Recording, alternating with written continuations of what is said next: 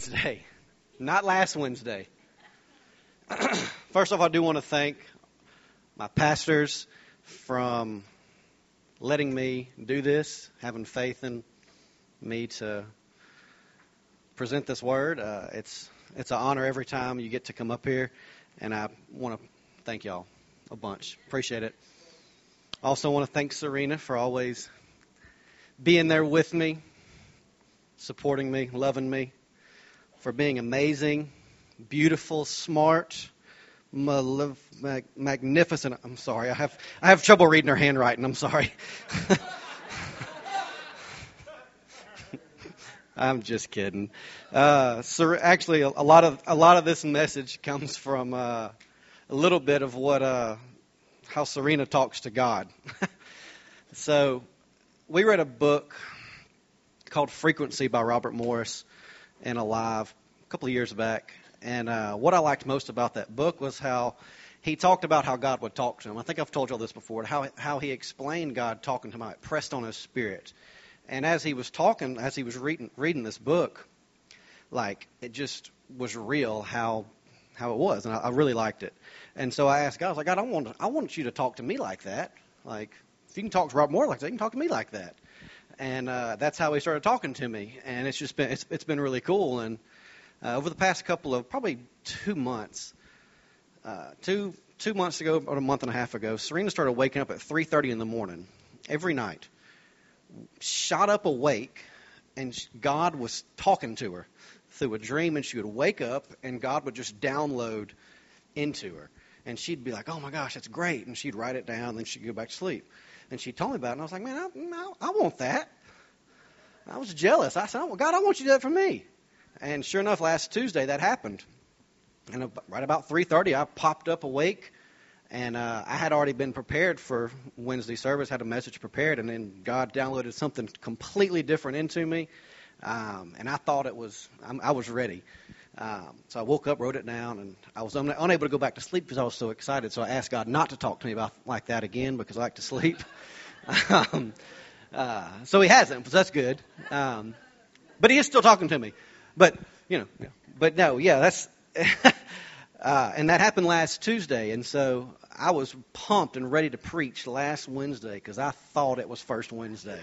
I was pumped. I was super Christian that morning, guys. I woke up, I was praying all the way to work. I was ready for my mess. I was preaching it to nobody in the car with me. Got to work, sent a message to our pastors, thanking them, become expectant tonight to minister to your people. They're like, okay, well, didn't know it was this week. Thought it was next week. Be expecting next week. So they've had a full week to expect, and I've had a full extra week to uh, prepare. And this is a little bit different from me because typically when I when I preach, I use one, maybe two scriptures. That's it, and I just focus really hard on those scriptures and have a revelation on the scripture, and I try to reveal it and do a lot of study in that scripture. I've got a lot more scriptures today than I'm, than I'm used to than I'm used to using. So bear with me. If it's a lot, take notes. If it's too much, I'm sorry, it's not for you. Today we're going to talk about expectations. We're going to talk about three different types of expectations. I'm going to go a little bit in detail with each one of the three. And the three types I want to talk about what to expect from our church, what to expect from the pastors, and what God expects from us. um, part of this dream that I had um, was a dream, and it was about the expectations that the Christians today have about when they come to church, about who the, what about what their pastors are supposed to do or what God has called for them in their life. And the dream was telling me that what their expectations were were not lined up with what the word said. And so our expectations as a whole, not necessarily you specifically, Angela, but expectations as a whole were not lining up with what the word said and so I just started to do a whole bunch of studying, and it's been it's been great.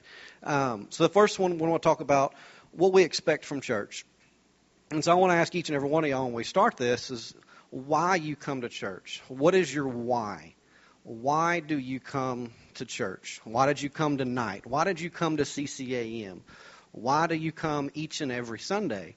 And I'm so happy that I get to do a Wednesday night service with this message because these are the people that want to be at church, right? These aren't the ones that the, the, I'm talking to the believers here. I'm talking to the ones that say, you know what, I'm going to sacrifice my Wednesday night to come listen to this stinking Joel Gray talk.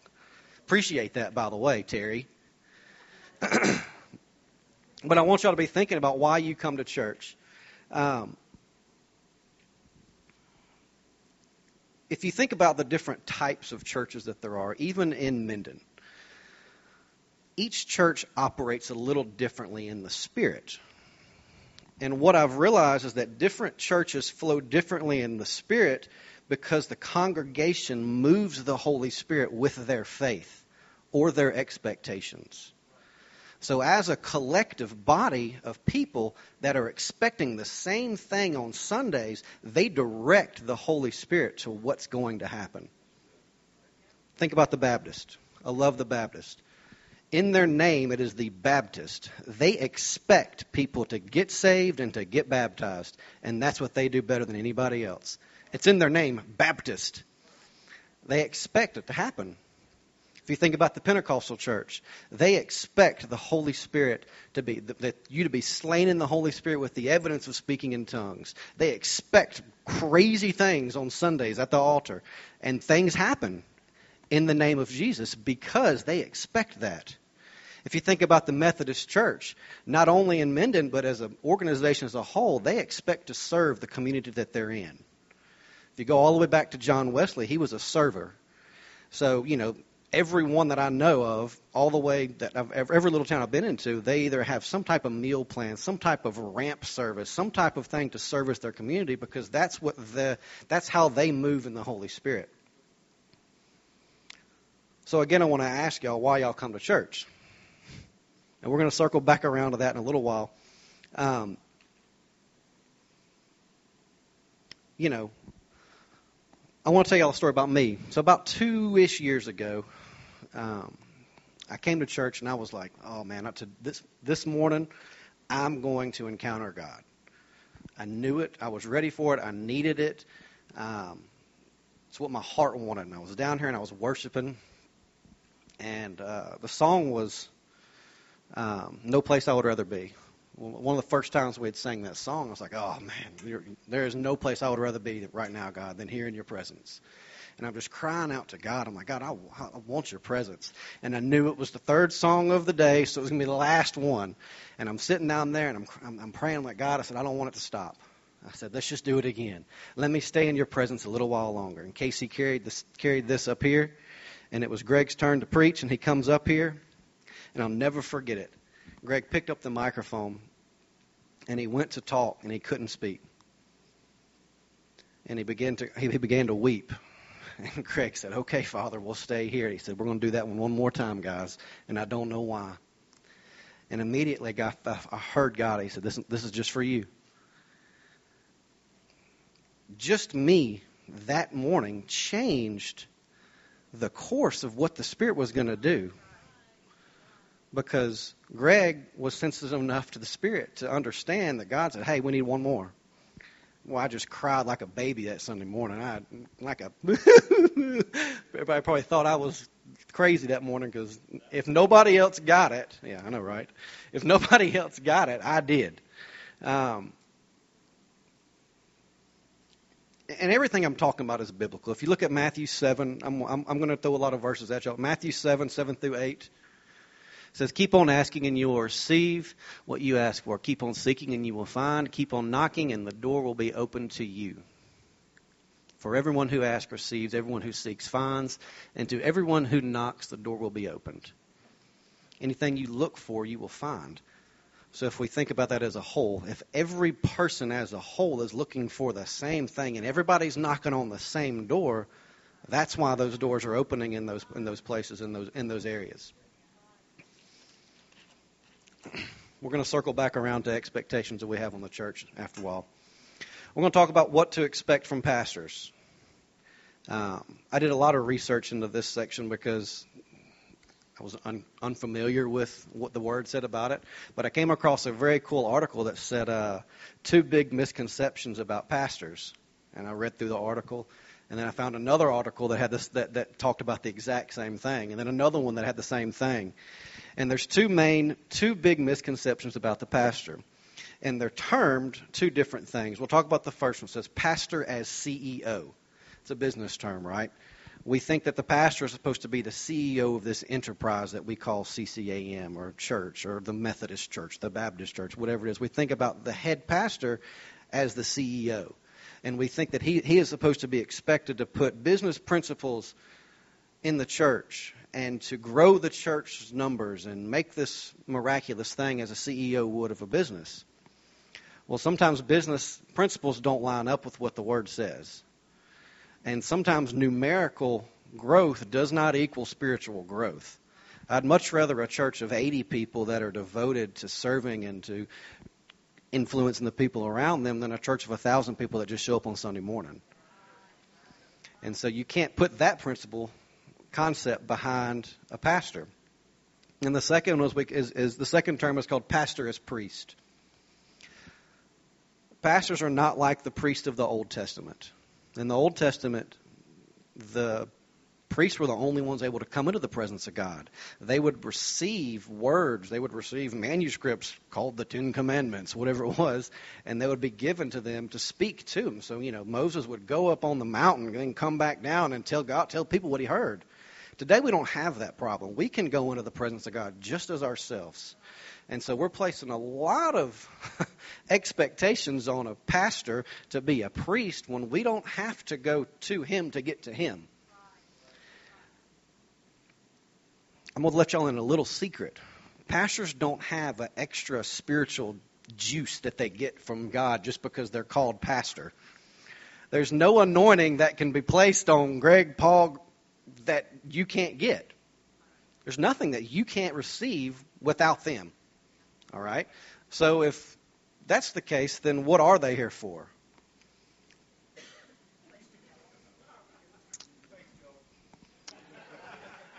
We're dismissed. so the, the word pastor um, that we get translated uh, from the Greek word in the New Testament, I'm talking about the New Testament, is is from the word poimen, P O I N M E N, and it appears 18 times in the New Testament. Only one time is that word translated as the word pastor, and it's in Ephesians 4 11 through 12. Pull that up for me. Now, these are the gifts gave, gave to the church the apostles, the prophets, the evangelists, and the pastors and teachers. Their responsibility is to equip God's people to do his work and build up the church, the body of Christ. We've heard the term equipping of the saints, right? The that's that is the time it's that's in, in Ephesians 11 is the time it comes up as the word pastor. The other 17 times in the in the New Testament where it comes up, it's actually translated into the word shepherd.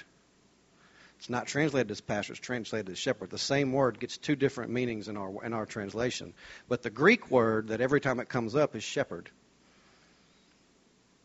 What is uh? I, I want to talk to you a little bit about how what what Jesus said to Peter when he was talking, and he called, and he called, and he called him a shepherd. Go, uh, pull up John twenty one sixteen. He, he said to him again a second time, Simon, son of John, do you love me? He said, Yes, Lord. This is after a couple of times I'm saying, like, do you love me? He said, Yes. He says, You know that I love you. And Jesus said to him, Shepherd my sheep. Jesus asked him to show he loved him by shepherding sheep. And this call is not just for these four here. The call of a shepherd is for each and every one of us. Right? That's why it's only termed one time pastor, because the entire body of Christ are called to be many shepherds. Let's put it let, let's let's term it that way. They're termed to be many shepherds. I was having a conversation with Terry about this a couple of weeks ago, and and yes, Terry, some of this, some of that conversation we had sparked from this. He was talking to me, and I apologize, I didn't ask you about this. He was talking to me, you know, he was, he was venting to me, talking to me about, you know, some of his friends that he wants to see in the church, and he made the statement, you know, like, you know, if I were to bring my friends in the church, like, I don't think they'd get saved. And I just said, They wouldn't. That's not the way it's supposed to go. The goal is for us to get built up from our pastors, be equipped to go out and shepherd the people that we interact with to create an, our own little flock. Right? So if that's the case, then the pastors are just shepherds to shepherds. Shepherds to shepherds, as us being the shepherds. His job is to equip all of us shepherds to go out and to make little mini flocks. Not to start many churches, but to go out and get three or four people a year, call it that, I don't whatever it is. And those people come in here, and then those people start building up their faith. And then they go out and influence more people. Because I can tell you, the people that Terry's friends, Greg just can't talk to. He can't say, hey, man, do you know your Lord and Savior Jesus Christ? It ain't to work. like, that's not the way that it's intended to work. That's, that's the thing. You know, we are all accountable for people that we interact with. God has placed people in your life, whether you want to believe it or not, that only you are responsible for, that only you are able to reach. And if you can't, who will? Because if we put this this idea of the pastor as the priest and the pastor, I'm, maybe I'll just get John to the church and Paul will get him saved. That's a lot of expectation on him. That's not biblical.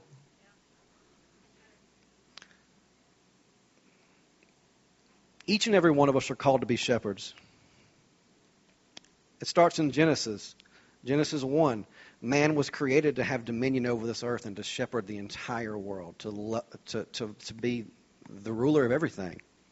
You go into Deuteronomy 6, parents are, are, are called to lead their children. 1 Peter chapter 3, husbands are called to leave their wives. Lead their wives, not leave.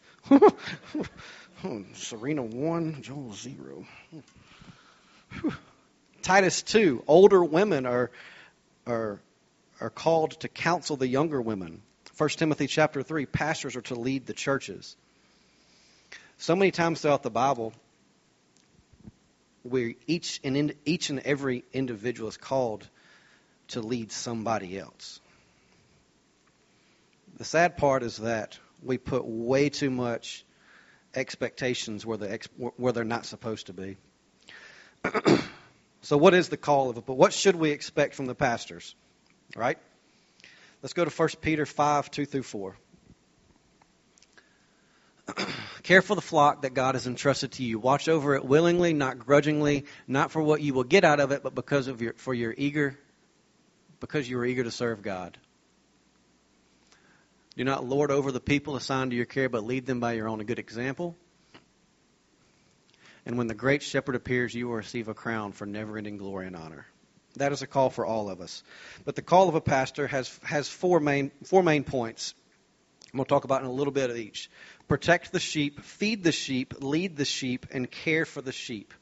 Those are the four things that a pastor is intended to do. Obviously, there's more, and there's the ones that I've, I've decided to preach on a day. So you can trademark Joel Gray for protect the sheep, feed the sheep, lead the sheep, care for the sheep.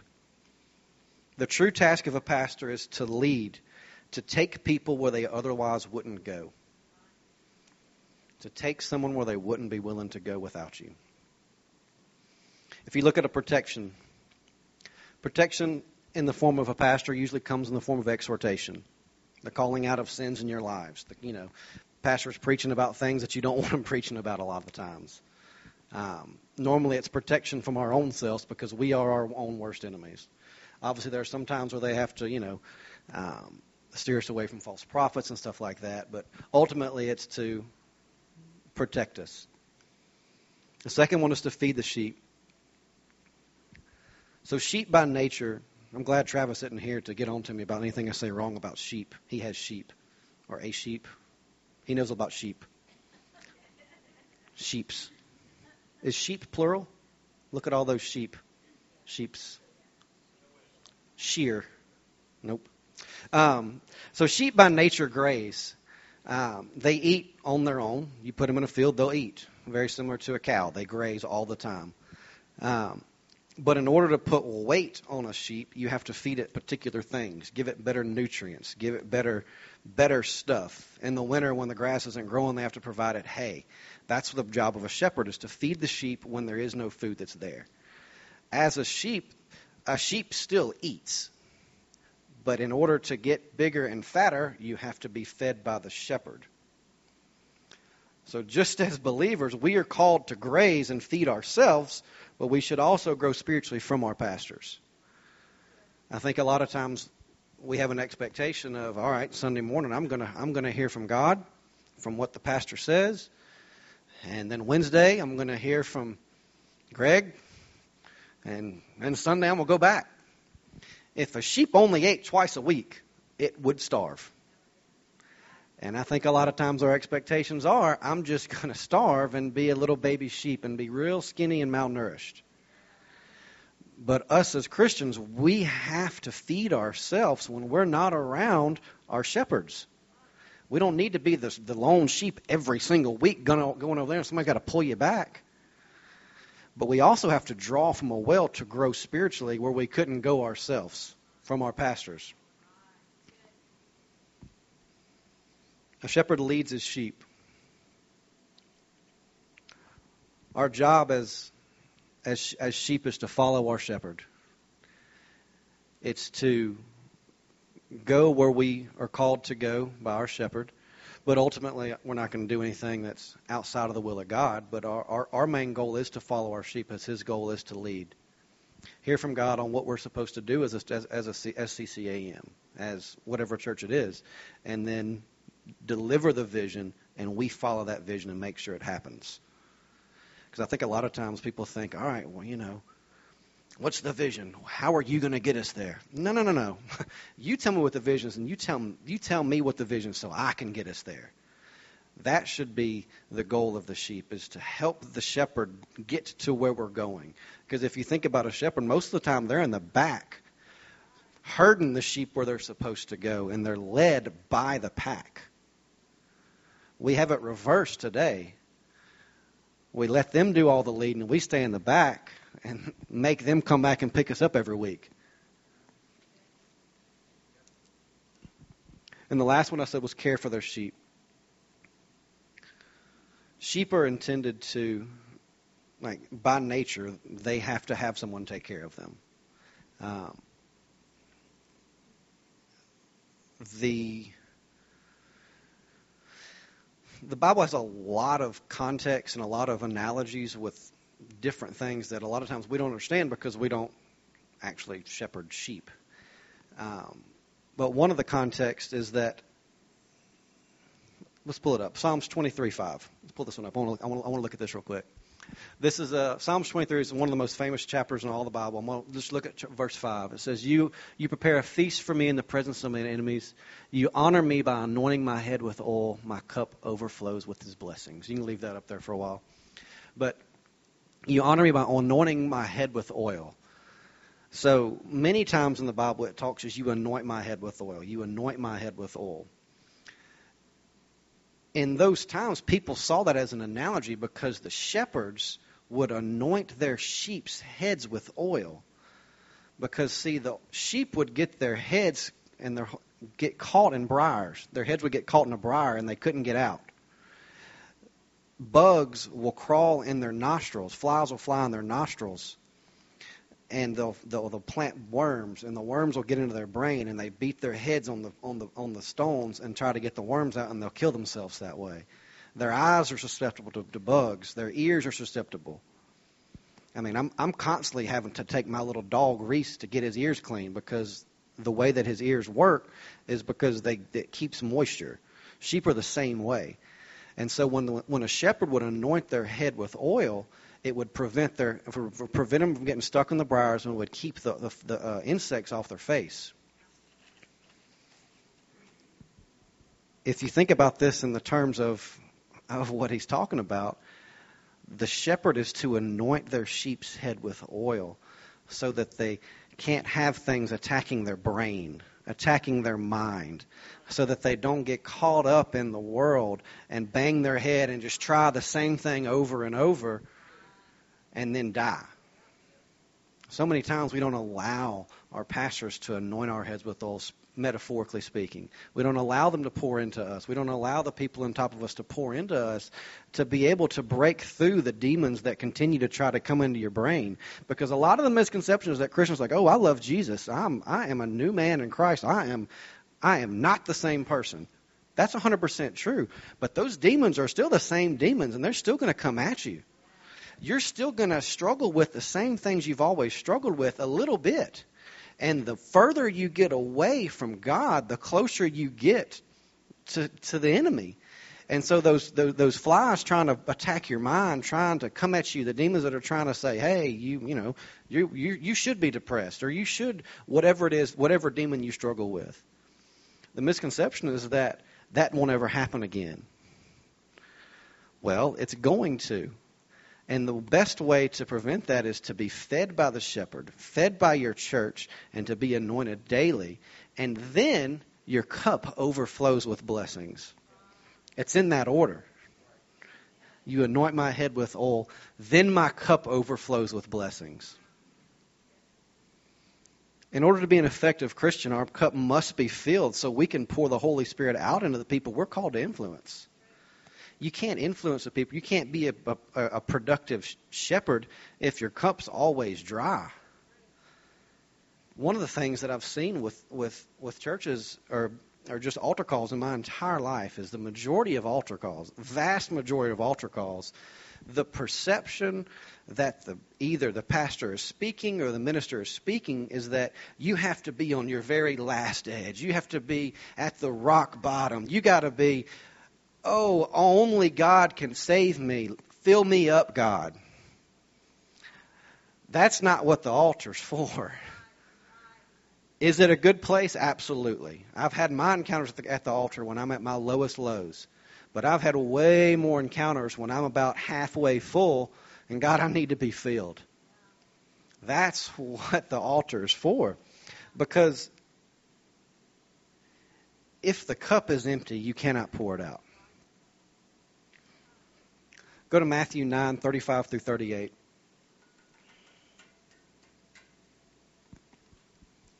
So Jesus was moving through um, the different villages. he traveled through all the towns and the villages of an area, teaching in the synagogues and announcing the good news about the kingdom. And he healed every kind of disease and illness. When he saw the crowds, he had compassion over them because they were confused and helpless, like a shepherd without a sheep sheep without a shepherd. He said to his disciples, The harvest is great, but the workers are few.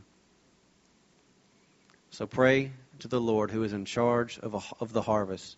Ask him to send more workers into his field. That's the same prayer that Jesus is praying today. The harvest is full, but the workers are, are, are few.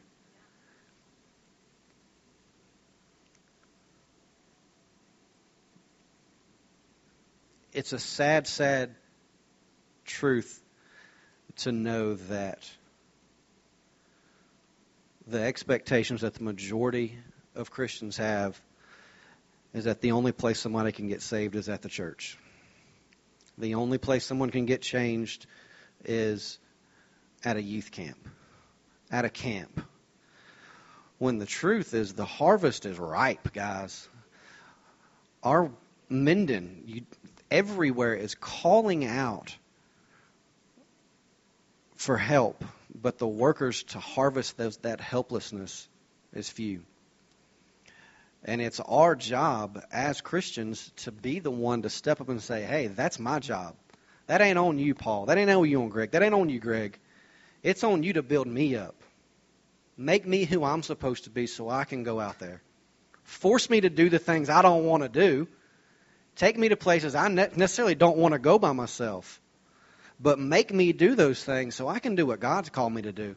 Because one day, I'm telling you, one day, whether you get into heaven or not, when you get to the pearly gates, you will be held accountable for the things that you've done and the people that you influenced. I don't want to be there and say, oh my gosh, I failed Bob. Not you, Bob. I don't want to be look I don't I don't want God to show me this face and say, "Hey man, I put this person in your life and you were unwilling to sacrifice X to do it." And he won't be in heaven because of you.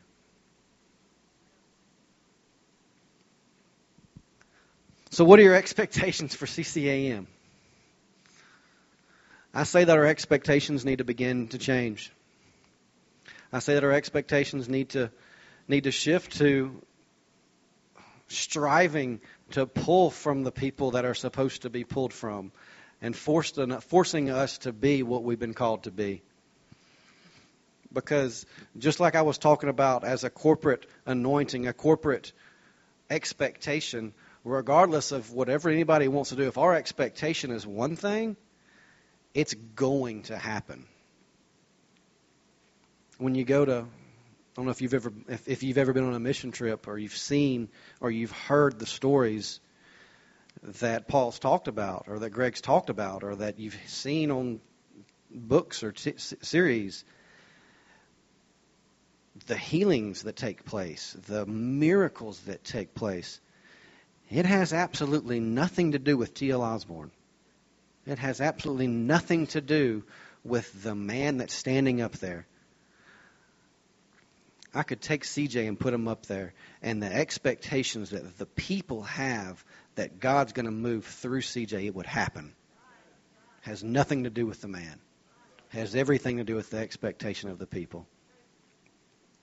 So when I come to CCM, I expect to worship God. I expect to get into the presence during worship. I expect to be to be fed from the pulpit, and I expect for my cup to be filled up so that I can take it to the people that I encounter.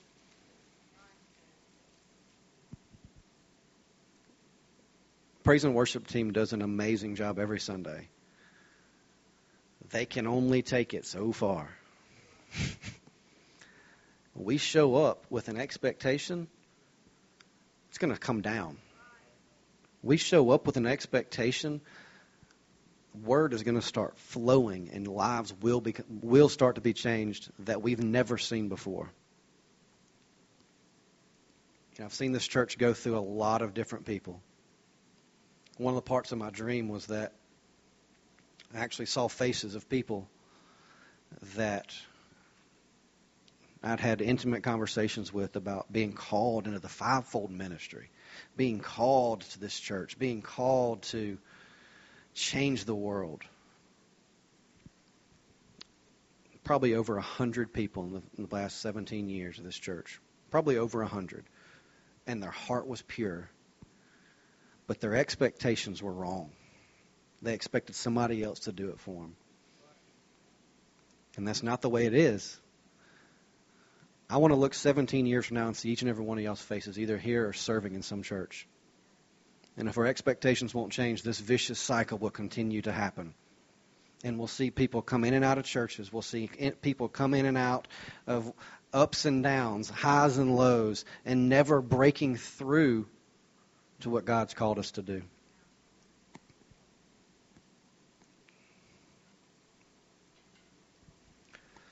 So today, I'm going to have an expectation on our pastors. And I've already asked them to get ready for tonight. And I'm glad that there's not a whole lot of people here this today because it's going to be a long line. Um, you know, as I said at the beginning, they don't have any special anointing on them that, that, that anybody else can't have. But as shepherds of this flock, their job is to anoint our heads with oil so that we can be equipped to do and fill our cups up. And so we're going to we're going to we're going to make them do their job today. we're going to make them get their money's worth. Um, and anybody that would like to be anointed by your pastors today, we're going to do that today. Um, so no, there's not going to be a band playing today. It's just going to be uh, some music playing, and uh, I will I would highly encourage you to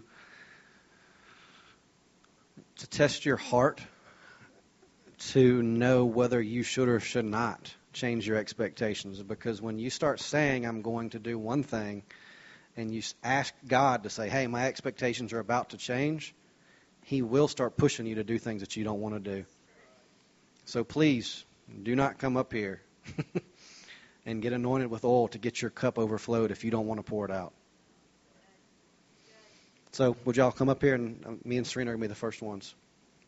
Um, we can turn the lights down if y'all want to, however y'all want to do it. But